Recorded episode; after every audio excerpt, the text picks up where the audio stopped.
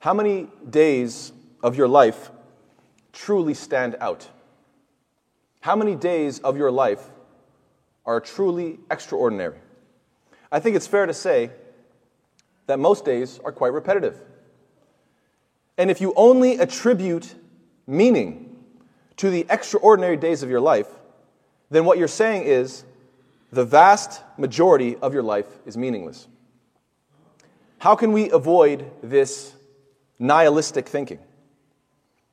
By taking baby steps every single day towards the greatest goal, towards our ultimate purpose, we can make even our repetitive days, even our mundane days, a small piece, a small puzzle piece that culminates day after day into a meaningful life.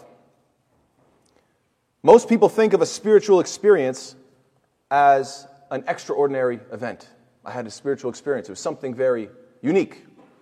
Once a year, twice, I don't know, whatever the case is. Just very rare. Yet, when you look at the five pillars of Islam, subhanAllah, you notice something very interesting. Yes, two of them take place once in a lifetime Shahada and Hajj. The Shahada being the testimony of faith, the day that you embrace your Islam. This is what? Once in a lifetime. Now you're a Muslim for life. And the Hajj is only obligatory if you're capable for once in your life because it's such a great event. And two of the pillars of Islam happen once a year. Zakah, you have to pay once a year. And Ramadan comes, comes once a year as well. But there's one pillar that has to be practiced every single day. And that is what? Your salah. Your daily prayer. Your five daily prayers. Allah subhanahu wa ta'ala has, connect, has commanded us to connect to Him in prayer five times a day. And this is training. This is daily training that may seem mundane.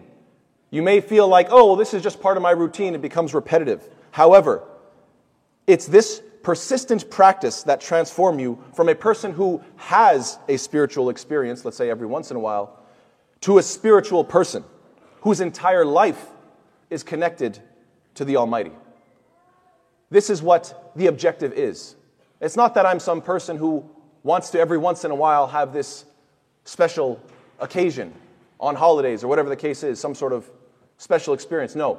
The Muslim is the one who is submitting to Allah subhanahu wa ta'ala five times a day, connecting to Allah so that the entirety of your life, the entirety of the human experience, is a spiritual experience. You never disconnect. You never get too far away without remembering your Lord. Only a few hours go by and then you turn back to your Creator. This is the objective to make the entirety of your life in service and in worship to your Lord. Prayer is the foundation of worship. As Allah subhanahu wa ta'ala says, Innani ana Allah, la ilaha illa ana, fa'budni wa aqimis salata li dhikri. Allah Ta'ala declares, Indeed, I am Allah. There is no deity except me. So worship me and establish prayer for my remembrance. After mentioning the ibadah, the worship, the complete devotion to your Lord, Allah Ta'ala connects that with what? Salah. Because without it, you are not worshiping your Lord as you're supposed to, as you've been commanded to. Allah subhanahu wa ta'ala tells us, Inna salata kanat ala al-mu'minina kitaban that indeed prayer has been decreed upon the believers at specified times. What does this imply? That means the believer, you can imagine like a house. In a house, you have furniture that can be moved around, but the pillars you can't move around. Those are the five daily prayers. They have certain timings, they have appointed portions of the day, and you have to catch your salawat. You have to catch your prayers within those times. Why? Because everything else can shift around, but the pillars have to stay strong. It's not a coincidence that subhanAllah is called the pillar of Islam. Are we establishing prayer with that level of regularity? Are we as consistent as we're supposed to be? There's a nice expression. It says, winning is a habit and losing is a habit. It's extremely true. When you get used to winning over and over and over again, you start to think of yourself as a winner. And then it becomes easier to get up and to push yourself and to push through challenges because you've developed your mindset into a person who says, That's who I am. This is what I do. I win. And same thing with losing. If you can lose over and over and over again, then eventually, whatever challenges come your way, you just kind of give up and say, Well, that's who I am. You know, I just, I flake at everything. And so, I want to ask you and I want us to ask ourselves how dedicated am I to Allah subhanahu wa ta'ala five times a day when the call is made? How serious am I? Because if you're failing as a believer five times a day, subhanAllah, how can you then feel like a winner? And vice versa. If every single time that call is made, you can stand up, you make your wudu, you wash up, you face the qibla, and you pray to Allah subhanahu wa ta'ala, how could you possibly be a loser? It's impossible. Subhanallah. The most important connection is there. So everything else is trivial. Ibn al-Qayyim rahimahullah has a very beautiful quote when he describes the salah, describes the five daily prayers. He says, As-salatu majlabatun lil-rizq, hafizatun lil-sihha, dafi'atun lil-adha, طاردة للأدواء مقومة للقلب مبيضة للوجه مفرحة للنفس مذهبة للكسل منشطة للجوارح ممددة للقوى شارحة للصدر مغذية للروح منورة للقلب حافظة للنعمة دافعة, دافعة للنقمة جالبة للبركة مبعدة من الشيطان مقربة من الرحمن What does this mean? He says the prayer, it's a reaper of provisions, a preserver of health, a defense from harm, a repeller of illness, a strengthener of the heart, an illuminator of the face, a joy for the soul, a remover of laziness, a stimulant to the limbs, a supplier of courage, an expanse for the chest, nourishment for the spirit, enlightenment for the heart, a safeguard for blessings, an eliminator of punishment, a provider of gifts, a distancing of shaitan, and an approach to Ar Rahman, the abundantly merciful Allah subhanahu wa ta'ala. What a beautiful quote. And how true. Anybody who has been establishing their salawat, they know this is what you turn back to. Every single day, you are connecting to your Lord. How could we ignore this most important gift, this most important command that Allah Ta'ala has delivered to us? Most of, it, most of us get frustrated if our prayers aren't granted immediately. You know, you pray for something, you ask Allah for something, and you feel like, man, why isn't it coming immediately? I, I want this. Do you want Allah Ta'ala to respond to you sooner? Well, have you considered responding to Him sooner?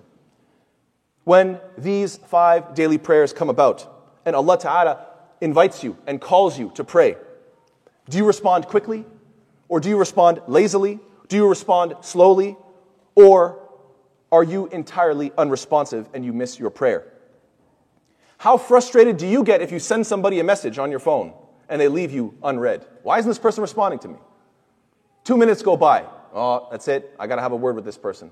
You start getting annoyed. Subhanallah. What about us? Five times a day we're being called. Worship your Lord. I mean, cumulatively, the five daily prayers add up to what? A half an hour of your day? Subhanallah, Allah Ta'ala gave you how much time? 24 hours every day. You can't spend 30 minutes spread throughout the day to be grateful and to worship your Lord? Many of us have weaknesses towards certain temptation. This is natural. We have addictions that we wish we could control so that the addictions wouldn't control us. Allah subhanahu wa ta'ala promises, establish the prayer. Why? Inna salata tanha anil fahsha'i wal munkar. Because indeed the prayer prohibits immorality and wrongdoing. You establish your salawat, it will strengthen you. It'll fortify you. And it will aid you in overcoming whatever weakness and whatever addiction you're dealing with. We all make mistakes. And we should all want to mend our relationship with our Creator. So Allah subhanahu wa ta'ala tells us how we can mend our relationship. وأقم الصلاة طرفي النهار وزلفا من الليل إن الحسنات يذهبن السيئات ذلك ذكرى للذاكرين What a beautiful ayah. Allah Ta'ala says what? And establish the prayer in the two ends of the day and in the approaches of the night. This is a reference to what? The five daily prayers. Establish your five daily prayers. Indeed, good deeds do away with evil deeds. You know when you have that guilt built up in your heart? You know when you've done something wrong and you wish it could go away? Turn to Allah, repent to Allah, keep praying to Allah subhanahu wa ta'ala, and this is how you mend your relationship. These sins that you accumulate, how will you get rid of them? Follow up with good. Follow up with righteousness. Turn back to your Lord. Repent for what you have done. And then Allah subhanahu wa ta'ala so beautifully concludes the verse by saying what? ذَلِكَ ذِكْرَى لِلذَّاكِرِينَ This is a reminder for those who remember. If you have the ability to remember anything, remember this. Pray your five daily salawat and keep connecting to your Lord. This will continuously mend your relationship with Allah. You can have an amazing relationship with your family, with your neighbors, with your coworkers, with your community, with your bank account. But if your relationship with Allah subhanahu wa ta'ala is bad, then the rest is utterly useless. The Prophet ﷺ described the five daily prayers as what? مثل الصلوات الخمس كمثل نهر جار غمر على باب أحدكم يغتسل منه كل يوم خمس مرات. that the five daily prayers is like a person who, outside of his house, he has a deep flowing river and he could go bathe in it five times a day. How could a person, I don't care how dirty you get, I don't care how muddy you get in your daily work, I don't care if you're working whatever job you're working, you say, oh, I get so dirty. If you are bathing and washing in a deep, beautiful, flowing river five times a day, you're going to be cleansed. You're being cleansed. You're going to be purified. This is exactly what the five daily prayers do for you. The fact of the matter is, this life isn't permanent. The fact of the matter is that we all have to turn back to Allah subhanahu wa ta'ala. Whether we turn back in this life by choice or whether we are turned back through death and we are brought back to our Lord. And there's a very beautiful quote from the Tabi'i Abu Hazim. He once was asked, Ya Abu Hazim, ma lana nakrahul maut. Oh, Abu Hazim, why is it that we hate death? Simple, you know, pretty straightforward question. One of his students is asking, why do we hate death? قال لأنكم أخربتم أخربتم الآخرة وعمرتم الدنيا وكرهتم أن تنتقلوا من العمران إلى الخراب. He says, well, it's simple. Because you've ignored your afterlife and you've developed and worked on your material world. And so, therefore, you would hate to transition from that which you've built to that which you've destroyed. If you've invested your entire life in this world, knowing that it's going to go away, but this is all you got, and you've completely ignored the afterlife, even though you know it's permanent and you know it's coming and it can come at any moment, then you would hate to transition from what you've developed to what you've ignored and what you've destroyed. And so the student, he responds, أصبت يا أبا حازم. He goes, yeah, you're right. فكيف القدوم غدا على الله تعالى. He says, yeah, you're right. So how will we approach Allah tomorrow? Tomorrow meaning like when we die. Like, how's it going to be? And so he says, أما المحسن فكالغائب يقدم على أهله وأما المسيء فكالآبق يقدم على على مولاه. He says, well, two ways. We're all going to approach in one of two ways. For the righteous, it'll be like going home to your family after a long and hard journey. We all know you've been out for a really long time. You're just exhausted. You want to come home to a nice warm meal. Kids are smiling. Everybody's happy to see you. Big hugs and kisses. For the one who is righteous and who is always turning to his Lord, death will be like coming home to your family after a long and hard journey. However, for the wicked person, it'll be like the fugitive who gets caught by the authorities. We can all imagine the feeling.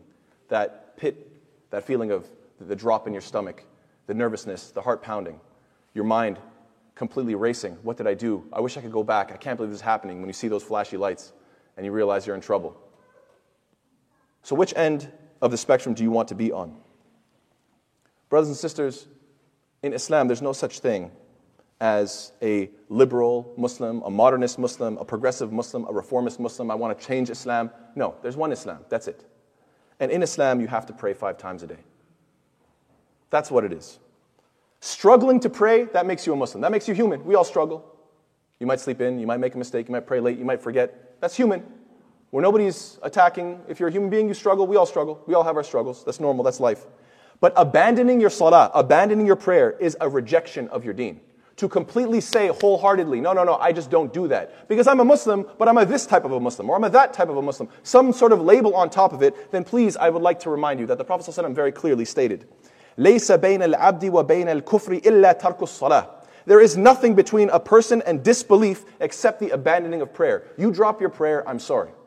You can't say that. You can't say, I truly believe that Allah is commanding me five times a day and I ignore every single time without exception. Oh, but I'm working on it. No, you're not working on it. At a certain point, you know, deep in your heart, you know, I've just dropped it. I don't care. And the Prophet is saying what?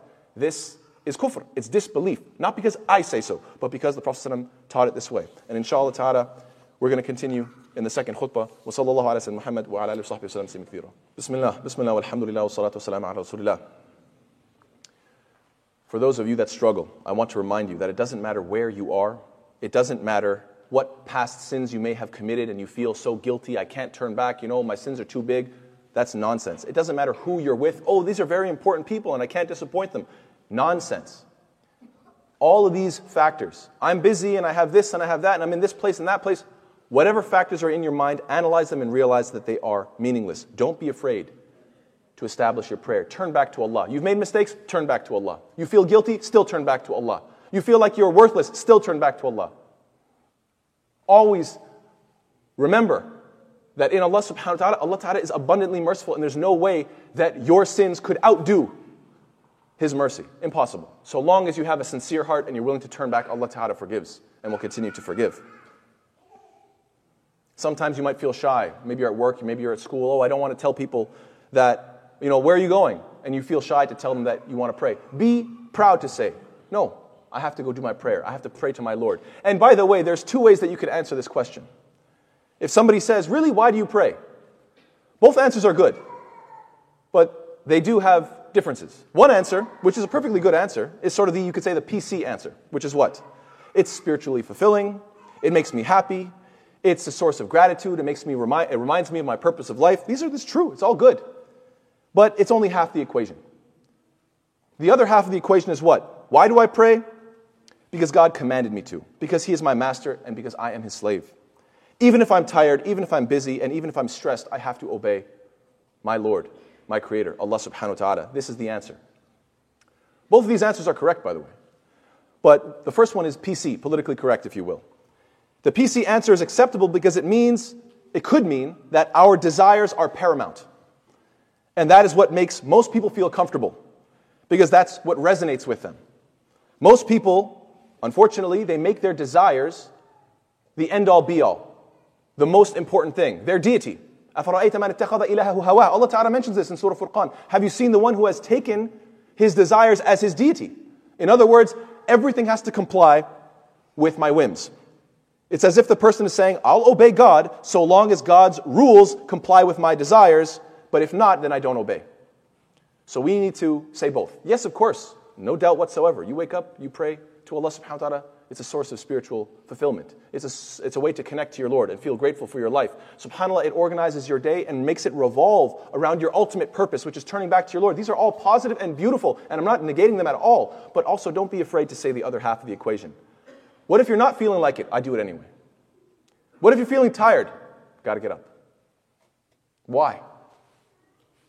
Because I'm an abd. Because I'm a slave of Allah. And Allah's my Lord. And that's it. Yeah, but that makes me feel uncomfortable. I'm not that interested in how that makes you feel. This is what it is, and this is who I am. So, yes, we have to embrace this reality. You know, the final point that I'd like to make is this. Love is a very powerful thing. And a life that never experienced love is a very deprived life. I think most people can agree with this fact. However, there's something more powerful than love. That's worship. It's always going to be more powerful than love. Think about it. You love your wife, you love your kids. You don't worship your wife and you don't worship your kids. Just as a simple example. So, worship is always going to be the higher degree. And there's nothing more powerful than worship and there's nothing greater than worshiping the one who deserves to be worshiped. How many people are deprived? We need to be the example. We as believers need to set the example and worship Allah subhanahu wa ta'ala out of love, but also out of servitude and humility. So may Allah subhanahu wa ta'ala make us of those who never abandon our salawat. May Allah ta'ala make us of those who are consistent and persistent in our prayers.